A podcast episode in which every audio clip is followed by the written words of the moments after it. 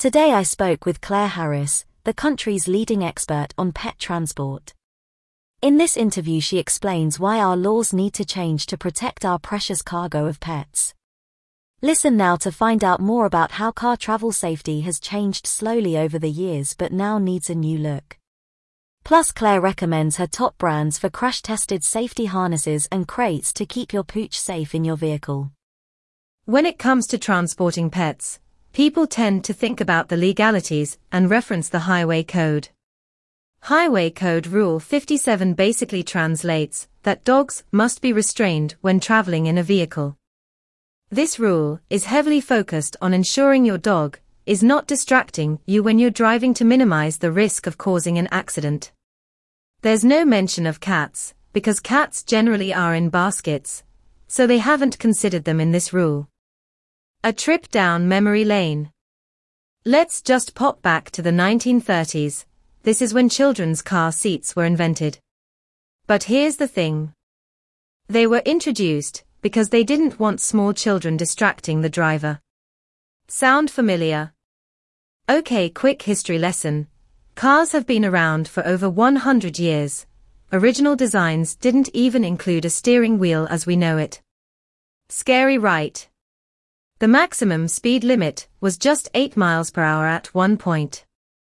Cars have come a long way over the years, and thankfully, in recent years safety and risk reduction has been a hugely influenced design, and now seatbelts, crumple zones and airbags are built in. Even the motorways are getting in on the act. Instead of a flimsy metal barrier likely to give in an accident, they are being upgraded up and down the country with concrete barriers to reduce the risk of a vehicle going across to the other carriageway. Since the very first introduction of children's car seats it took 30 years, before safety was considered a priority in the 1960s. Then the 1980s brought into play crash testing, the great leap forward in being able to actually determine what would happen in the event of an accident which, let's be honest, this is where we need safety equipment to perform. Since then we have seen laws introduced to depict that all children, must be in appropriate safety seating and location within the vehicle based on height and weight. Why the history lesson? In order to understand pet transport, we have to know the why. As we've seen through history, the evolution of the safety of the car itself, car seats for children, and even road design is a huge factor in reducing the risk. Why? Because cars can do a lot of damage to the people in the car the surrounding of the car, other road users, other cars that may be involved. Accidents can and do happen on a daily basis. What about Hollywood versus reality? When we think car accidents, we think big crashes, cars going fast, cars flipping on their roof, other cars crashing into them. Big pile-ups, explosions, car parts flying everywhere. Whilst this helps create drama and suspense in a blockbuster movie, the reality is that you are 10 times more likely to crash at 30 miles per hour than at speed. Making it highly unlikely that your car will flip, explode, or create a shower of car parts all over the road.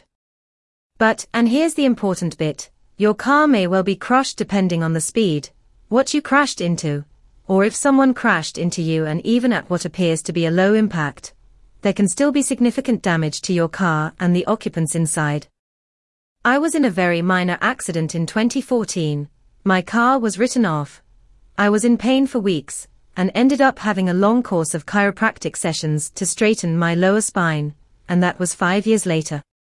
So although car accidents aren't like Hollywood, they can have a lasting effect. So, the relevance of the history of cars and real life accidents is to get you thinking about how you transport your dog, right?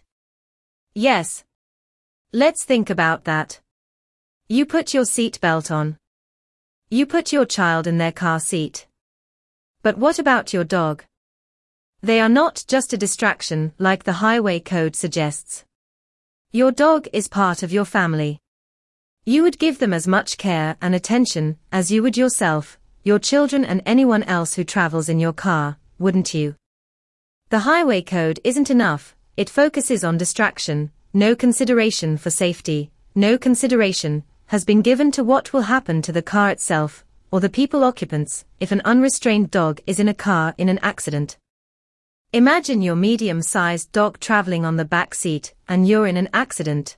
What will happen to the dog? It is important to understand that not all pet travel equipment is created equal, and it is not a requirement for it to be crash tested. So, are you sure that the harness will hold out as your dog becomes a projectile? Think force equals mass x acceleration.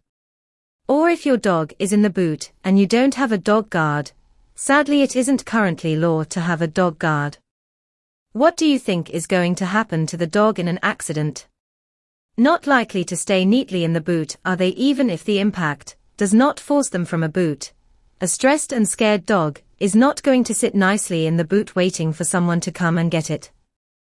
This is where I come in, to educate people, firstly with the history so people understand how bad road safety used to be and how over time, we worked out the problems, and now cars are safer than ever. Remember the Clunk Click campaign? I wasn't even alive then, and I've still heard of it. That was the power behind that campaign. So how do you make sure your dog is the safest they could be? Lightbulb moment. You use crash-tested equipment. That's it, that's the answer. After all my waffling about children's car seats and seatbelt history, the answer is simply, use crash-tested equipment. Okay, I made this sound simple and it more or less is. There's various crash-tested equipment out there. Here's my roundup of not just what equipment, but also where to transport the dog. For small, medium-sized dogs. Crash-tested harness for use on the back seat, Ruffwear, Sleepypod, Easy Dog, Easy Rider and Kurgo. These currently are the only crash-tested harnesses on the market. Crash-tested crate in the boot Trans K9. They have a handy escape hatch out the back. Great if you have the boot space. Avoid transporting dogs on the front seat. This can invalidate your insurance in the event of an accident.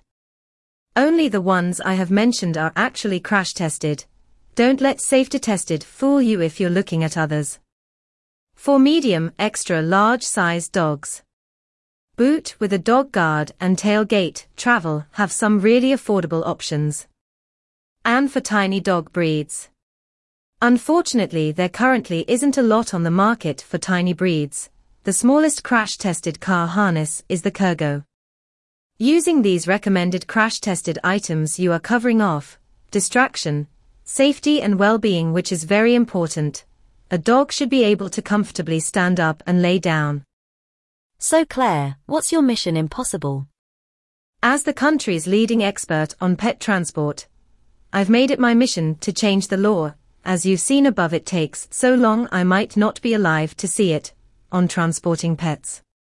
All pets should be transported using crash-tested equipment. Like children's car seats. Let's face it a dog can weigh as much as a fully grown man. I certainly wouldn't want a fully grown man thrown into the back of my on top of the impact from a crash. Currently there hasn't been any research on transporting pets, no tests, no evidence, no one checking to see how bad a dog is going to be injured if they are restrained with a non-crash tested dog seatbelts. No one checking just how bad the people will be injured if a large breed dog is loose in a car. No one checking if the dog may actually be thrown from the car potentially causing further accidents. In over 100 years, no one has ever thought, what happens when we put the family dog in the car? Yet, with industries dedicating to encouraging us to spend more time with our beloved pets, the number of people transporting their dog for recreation is growing exponentially. Even the crash-tested equipment that's currently on the market, this has been crash-tested yes, but how much research has been done on the suitability? And for the different breeds? And body shape of the different breeds? I have two small dogs of the same breed, and they are completely different ends of small, and completely different body shapes. Just like with humans, a small isn't just a small. My mission is to undertake the biggest research project on pet transport this world has ever seen, and use my own expertise, with the help of other experts, such as crash experts and vets. To design and manufacture my own crash tested dog transport equipment. Do you have any final comments? Now you know how to transport your dog, and where in the car is the safest place. It's well worth investing in the right equipment for your dog. Please share this with your friends and family who have dogs and join us next year on July 1st for Pet Travel Safety Day, an awareness day created to raise awareness about the importance of transporting pets correctly. Together we can save the lives of dogs and make a difference. If you like this podcast from Ruffles Snuffles Life with Pets, then why not subscribe so you don't miss an episode? See you soon.